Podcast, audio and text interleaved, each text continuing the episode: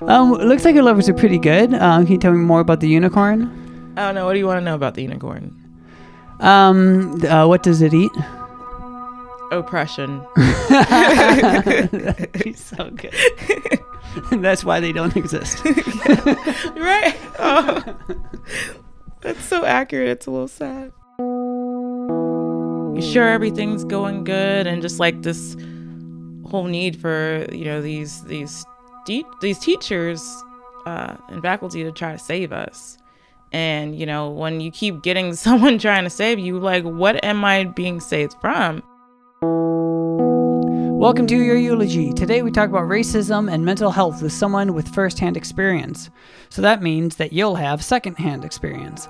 And if you tell someone about this episode, that means they'll have third-hand experience. And then you can get them to email me at youreulogymail@gmail.com.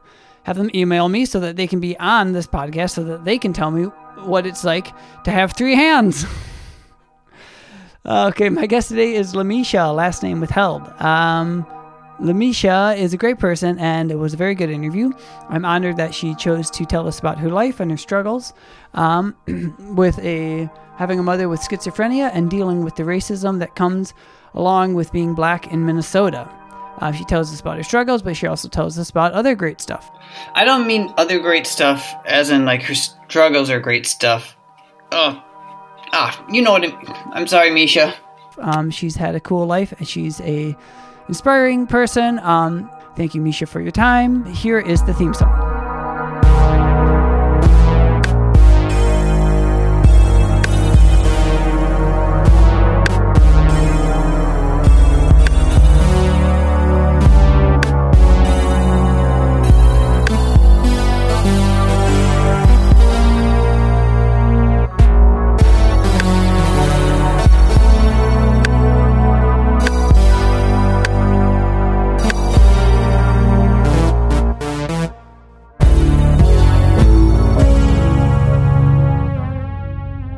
Welcome to Your Eulogy, the podcast where we talk to someone about their life in order to talk to them about their death.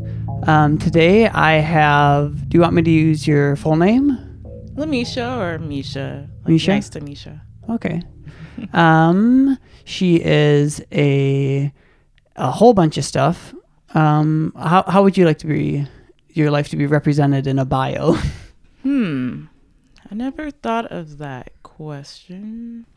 I'm thinking along the lines of, like, Anna Nicole Smith, but not with that tragic last part. Actually, I'm fake laughing. I don't know what you're referring to. Oh, Anna Nicole Smith. The Smith part? Yeah. Oh, okay. That's just a hard question. Cool. That's what the second name for the other alternate name for this podcast was, the hard question. The hard question, yeah. But Lamisha is a dancer, singer, writer, works with tech support, customer support. Yeah. A full person. Yes. I think. Do you agree with that? Do you feel filled, or is there anything that you have lacking in your life? I would say I'm lacking in expanding in my creative areas, such as dancing and writing and whatnot. Obviously, I've explored work, you know, and just trying to find that balance outside of work. Uh-huh. And, you know, where to start, you know, what am I going to put my effort into? Those kinds of things. Okay, right on. Every episode, I start the episode with a joke, and I forget to tell the joke until about halfway through, so I'm going to actually try to do it. I think we're going to talk about race later, because we're going to talk about that weird Dr. Phil thing. And so yeah. I tried to come up with one of my good old jokes about racism. This joke is, in America, it's okay to do racist things as long as you're not a racist, yeah. Which is like being allowed to drive drunk as long as you weren't an alcoholic. Yeah. I think that's a very accurate statement. All right. Yeah. Well, should we just jump straight into the Dr. Phil thing? Let's jump right on. Yeah. It. So you sent me, when I asked you what you wanted to talk about, if you had anything, you were saying there was this kind of fake episode of Dr. Phil where this teenage black girl came on talking about how she doesn't think she's black because she acts white. Mm-hmm. Transracial, to be exact. Yeah. Don't get me started about that. Yeah. Well, what resonates with you when you saw that clip? Well, the self-hatred in that girl. At first, I think I just had, Facebook going on in the background and the video was playing, and she kept saying about, yes, I'm white, So I went to school at Hopkins in Minnetonka. Predominantly white school up until about junior high school. And then, a lot of kids who were black started coming in from Minneapolis. And I just remember getting bullied by a lot of, people of my own race because I was too white. Mm-hmm. So I remember having this joke, and I just since I just kept getting called white, I'm just like, okay, yeah, I am white. What are you talking about? So it was kind of like the inside joke with myself, where my means of trolling back was to just yeah, I am white. What are you talking about? I'm dark white. And I just kept going on with it. Actually, I don't think, at least one bully for sure, I don't think they really understood that I was playing. Oh, really? So that's what was even more unique. Yeah. My high school experience was crazy because I went to an all-boy male Catholic military prep school. Whoa. St. Thomas Academy. And it was super white, but it was the kids that weren't white, we never talked about it. So I really grew up in the invisibility of the I don't see color aspect of it, and just thinking about race in high school is something that's foreign to me. I felt invisible up until that point when more kids who looked like me came in junior high school, because there were only so many black kids. I'm not going to say there weren't any. There definitely were some of us, but. Yeah, it was kind of like, ooh, don't want to really talk about race, but you're there. So I'm going to kind of acknowledge you're there, but I don't want to pay too much attention to it. That's how I felt with race. Yeah, until more kids came? Yeah. Mm-hmm. Or more black kids came in? Yeah. And then, wow, I'm like, I thought I was black. Apparently I'm not black enough. From both sides? Yeah. My other race joke... Let's see if this one lands. Who knows? Landed on me. Come on. White people want to say the N-word. I think it's because we don't like being told we can't say it, which doesn't make sense, because if we want to say what we're not allowed to say, how come white people aren't walking around yelling reparations? Right. Right, I'll get right behind you like, yes, reparations, what? I support you. I think it's true. I ask people when they ask, why can't I say the N-word? Why do you want to? Well, I don't. Well, then why are you asking? Why can't you? It's a word. You can definitely say what you want, but there's consequences, I think everyone innately knows that it's wrong. There's no denying that. It's just so kind of the other Me Too movement, I call it, or alternative Me Too, is I want to be marginalized too. Like, wait, these people are going through this. What about me? We go through this too. And it's just like, that's not what it's about. We understand that, not every white person is afforded the same opportunities as the majority of white people. Mm-hmm. Some people who are white go through similar things that I may face as a black woman, but it's never going to be the exact same way just because of that didn't feel back. Right. One thing I always kind of wonder about when I talk to black people about race, especially for this interview, is do you ever feel like I'm reducing you as an interview subject by talking about this? And we haven't really gotten to anything else, but sometimes I wonder if people feel minimized, ironically, just by me focusing on this. No, and here's the reason why. Because I mentioned to, you know, bring up the topic. Mm. I wanted to talk about that, and I've tried to keep my quiet, you know, my peace and whatnot on racism, but it's like there's no more time for neutrality. There's no more time to just, you know, sit on the sidelines. So I guess to answer your question, no. Okay. Because you did ask, and I was ready to do this. We weren't at a party, and I was like, oh, hey. You're right. Oh, gosh, that happens all the time. Can you explain to me? It's like, yeah, let me solve an answer for all Black people what you just asked me. No. I can, speaking as a white person, and from what I hear from other white people, is like, we're just sick of hearing about it. Mm-hmm. And I think we just don't understand. I was trying to think of a good analogy. Ooh, don't get me started with that. I think it's like if you want to film a movie on a mountain, like a movie about someone who lives on a mountain, the mountain's going to be in every shot. Yeah. And I feel that's what racism is. Yes. Like, it's the mountain that America's on. It's like, yeah, it's in every shot because it's touched everything. Yeah. I'm so glad you just brought up the, you know, I wish people would stop talking about race thing. So the majority of men that I've dated have been white, or people I've dated have been white. And by majority, I should just say all. To say back. But I can't tell you how many times I've been shut out, you know, with I'm just so tired of hearing about race. Me too. I'm tired of living this. If you think you're tired of hearing, can you imagine what it feels like for me? And specifically, you mentioned something about seeing like hate signs. You saw the swastika. This was like the same, I'd say maybe a few months before the presidential election out in Afton.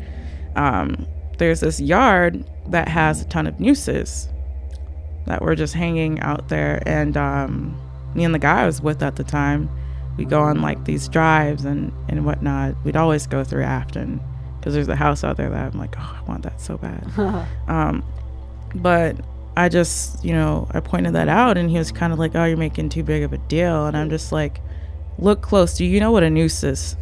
Do you know what that's used for?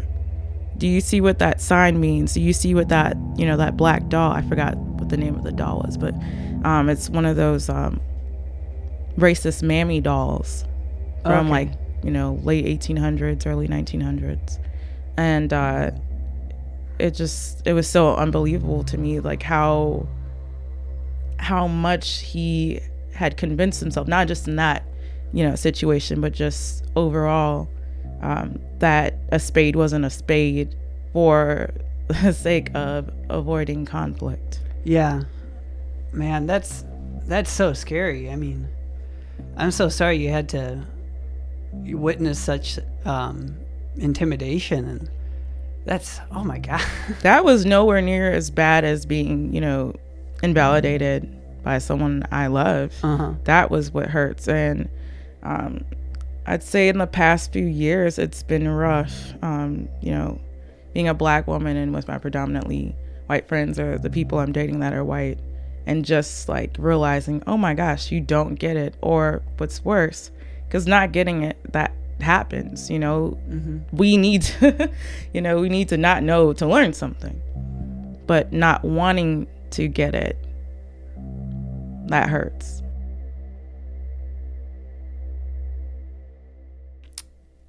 You said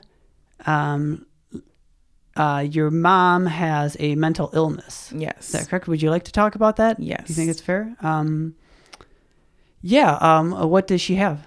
Paranoid schizophrenia, or schizoaffective. I was going to guess that because I think you said posted something on Facebook. Usually I do a little bit of research on the interviewee, but I didn't have a lot to go off of with you, so it's mostly me on your Facebook. It's not a lot about me, you know. When I typed your name into Google, you had a review, I think, on Dixie's Southern. Oh, like Dixie's, yeah. Dixie's.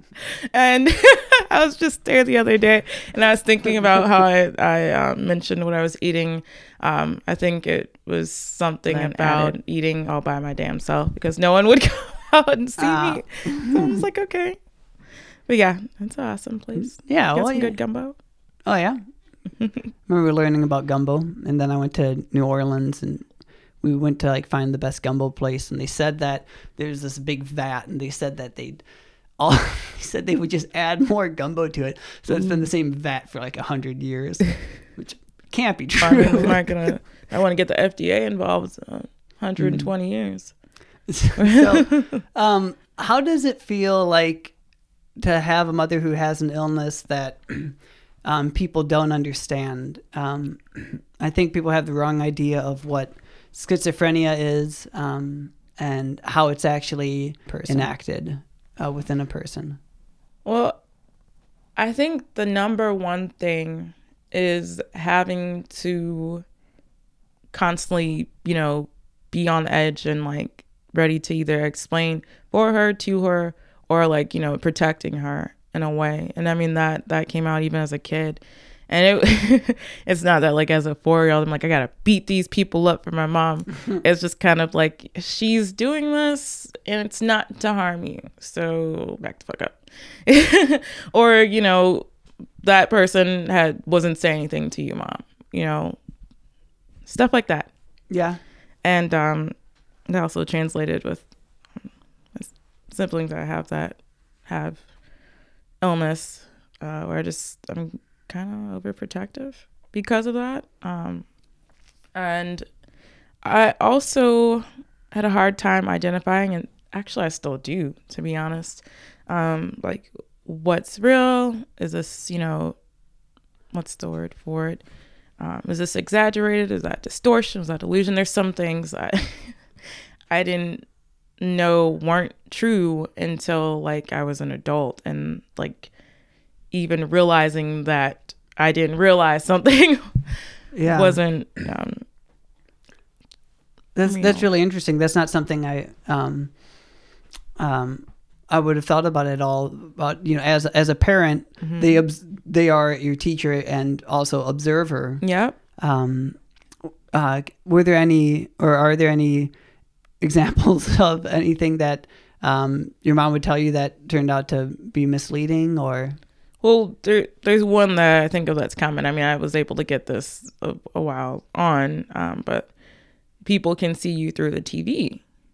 So and this was before you can actually have a chance of being seen through the TV. I mean, now with technology, but yeah, so she would like. Ma, you're right. It finally happened. So she'd like put, clothes and towels or whatever over the TV while getting dressed, and you better not be caught getting dressed without that on there. And so like, I don't remember when it was, how old I was when I realized that wasn't true. I think it started with, as most of my realizations came from, was someone else telling me like, what the world are you talking about? I'm just like, isn't that how it's supposed to go? Yeah, like where are your TV sheets? Yeah. Where are you guys? Just going, like, you guys don't have TV sheets? How does your mom experience these delusions, or what term would it be used? Because I don't want to use like a mean term that's inaccurate. Distortions, and then also, there's the mania, hallucinations, and okay, like that. Ironically, it is nowhere near as bad as it was when we were growing up. Her illness it's very managed. I think it was just a lot of triggers. I mean, not for nothing, single mom, 5 kids. You gotta do this by yourself with a with a disability. What else? What else? That's intense. And was it like a daily thing, or would it come in waves the way like mania comes in waves? Yes to both. It just depended. I remember we had like the silent era, is what I'm gonna call it. I know that's a little weird, but it was not too long after my father left, and I'd say it lasted until probably like 9 to about 11, where she would just have like she'd be violently angry and it's like out of nowhere. So it's like come in waves, and like I call it silent era because we were pretty much just silent. Didn't want to like do anything that, you know, either trigger her into being paranoid or, you know, her thinking, you know, going deeper into paranoid, her thinking that we're talking about her or anything like that. Just and you're talking about like 9 to 11 o'clock in the morning? No, I'm sorry. Oh, 9 years old to 11. Okay, so your father left gone, like, not in the picture anymore. Yep.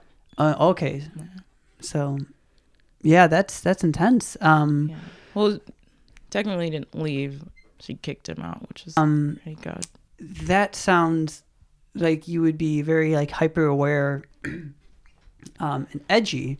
Yeah. How have you navigated that? Because just talking with you this afternoon, you don't have the same. Yeah, you seem pretty good. You don't seem to be too consumed with you know, hypervigilance that I've seen in other people. What has your life been like? Have you had to address it or support? Oh, constantly. Tons and tons of therapy. You are a product of your environment, and having all that trauma as a kid, that translated into PTSD. So, like, I have no choice but to keep checking. And, you know, I call it reality check or checking the facts, and just reflecting. And when I was, I guess I'd say younger adult, I used to think that's so horrible. Like, oh my God, I'm gonna have to do this for the rest of my life. Mm-hmm. And then you get older and you're like, man, all these people aren't up to get what's. One thing I said just a moment ago that I think is inaccurate is I was setting up a standard for her, like how normal people act. Uh-huh. And I just think that's ignorant. The way I was like, oh, you seem normal. Why aren't you more like fucked up? Or no, I'm used to, I know what you mean. Yeah, that's inaccurate. You can be twitchy and whatever, and be a normal person. Were you reticent for therapy because you associate it with your mother?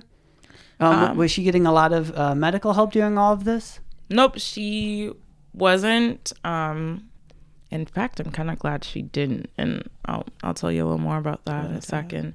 It was something that I decided to do on my own. It started with having these huge panic attacks and not knowing that there were panic attacks. Mm-hmm.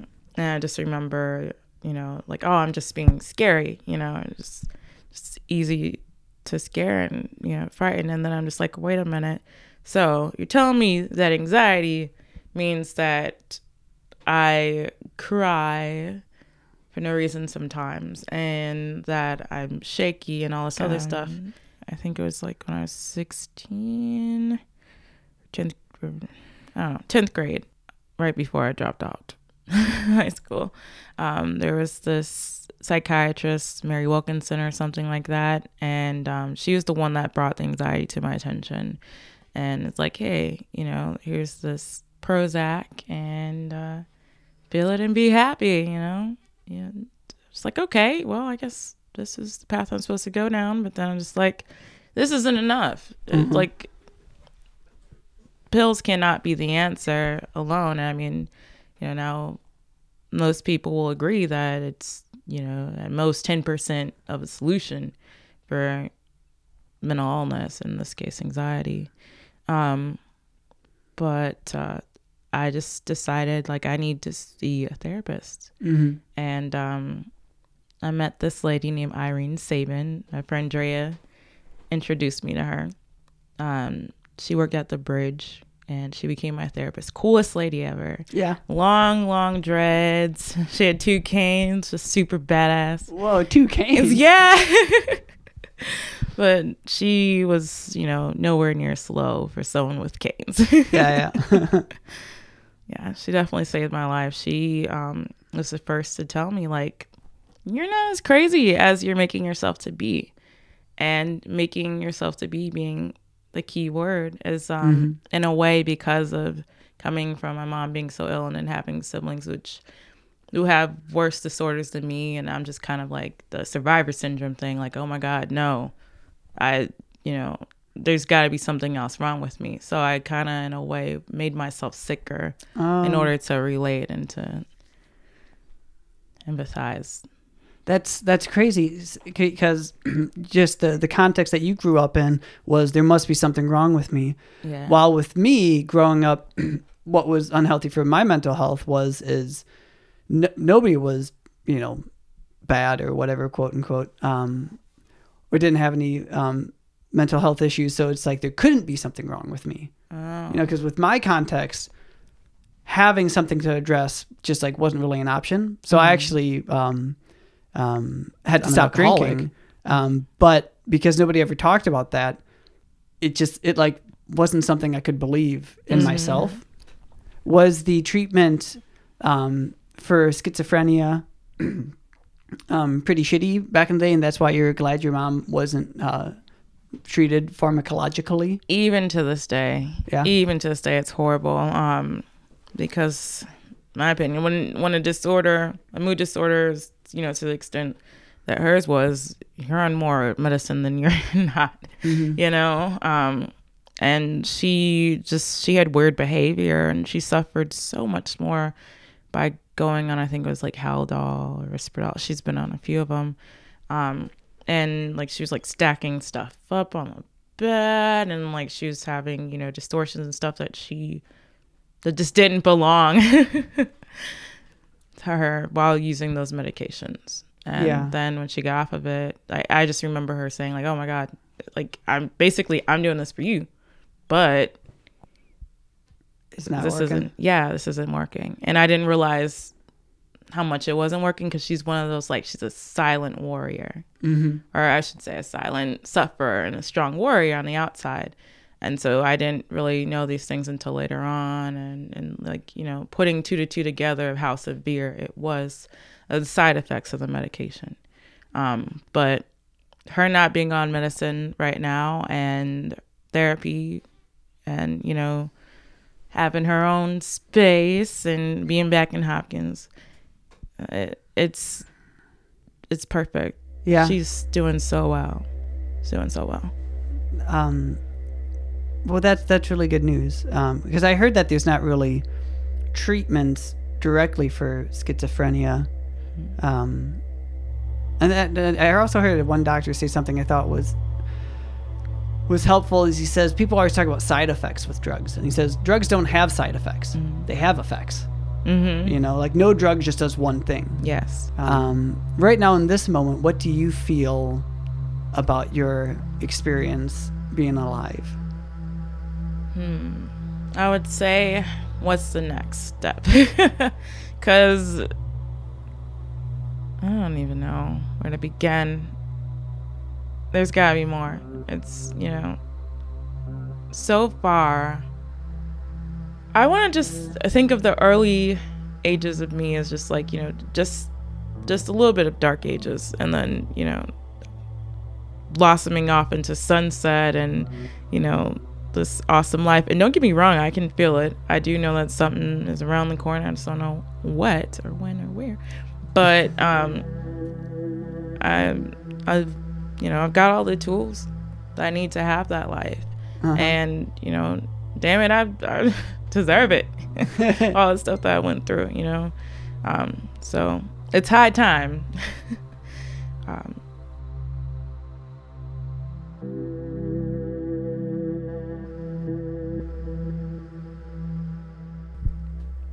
Your mom sounds, the way I picture is she would be like two different people. Oh yeah, to the point of it's like, wow, I haven't seen my mom since since before my dad left. And it was kind of like that with all of my siblings. It was just like one day, switch went off permanently, and no one really came back. My mom, she already had stuff like that going on, but this was just to a whole other extent. She really didn't say too much other than like, accusation, or to respond to something that we couldn't hear or see. And then, now I'm watching, other siblings doing the same thing. And I'm just like, well, something's wrong with me, because I'm not hearing and seeing stuff. And I view her as someone who who's just super strong. I couldn't imagine what it'd be like to have a conversation like we're having right now, and then, you know, hearing different things, and then, you know, having not being able to get over someone at the supermarket, whether they're talking about me or not. You know, I couldn't imagine going through that on a daily basis over and over again. And yeah. Do you have ever? Do you feel like you're independent, as like self sufficient, or do you have other natural supports that we just haven't talked about? Oh yeah, I definitely am. To the point of codependency. Yeah, no, I definitely do feel like that. I've been a woman in a sense since I was about 11. Mm-hmm. It's had to be, you know, so like me doing for myself isn't a problem. You know, it's second nature. Do I want to? No, not all the time. Like I would. Yeah. When you say codependent, did you mean you on other people or them on you? Me, like doing for them. I guess, you know, like beating into the codependency, I guess. Does that make sense? Like, enabling, I guess. Yeah. Yeah. Okay. I can. It's kind of like the caregiver syndrome. Yeah. Yeah. Well, I mean, you've been, you know, you've been trained for that. You've gotten, are your siblings younger than you? Oh, no, I'm the youngest. You're the youngest. Okay. Yeah. So you weren't taking care of them, but maybe you were. I was. Yeah. Yeah.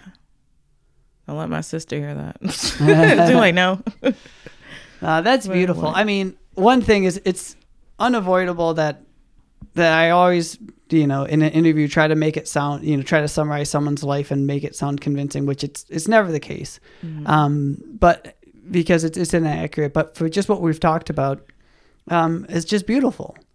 You know, picturing this small little collection of vignettes of you and your family. Yeah, I see a real struggle, but a bunch of people, and no real bad guy. I'm just kind of seeing. I mean, your dad doesn't sound very good, but like within your family, it's, you know, shit is really difficult for a lot of people, and seeing people, you know, just move forward and. I'd say the bad guy would be us, our family, just being in Minnetonka. And me not being able to decipher, like, okay, is this wrong because we're black or is this wrong because of illness? Like, which is wrong? And, like, constantly feeling like we're wrong or out of place and just, like, we stayed to ourselves. I would say I felt like the bad guy or family.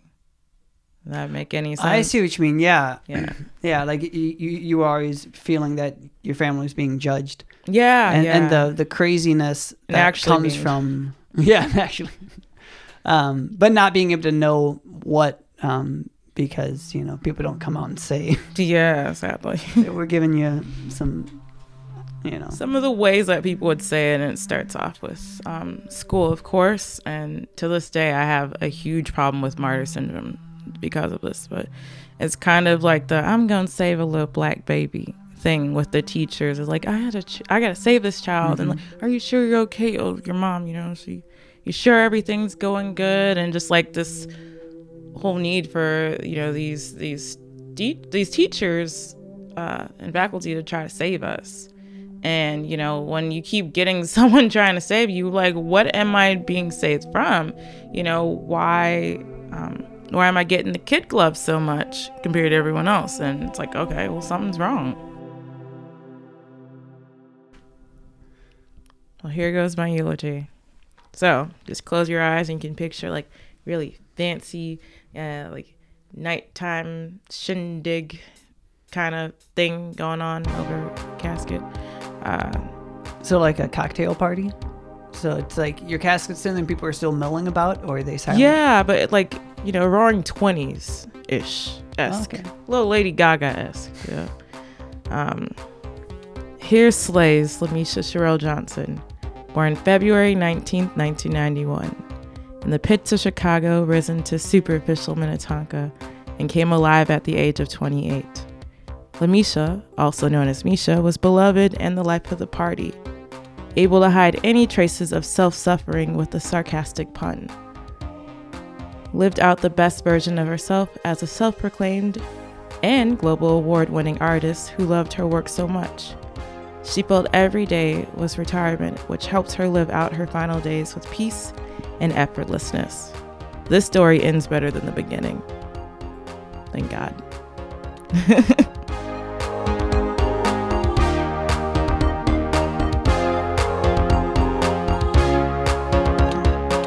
Well, thank you so much for coming on and talking about all this stuff.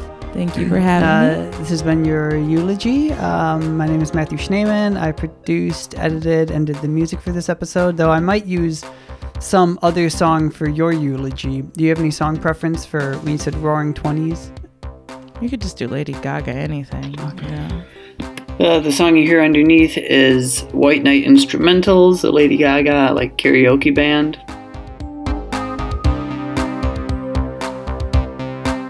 Like, I think this sounds cool.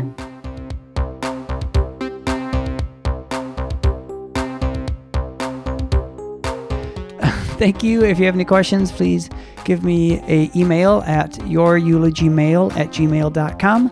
Thank you very much. I will see you next week.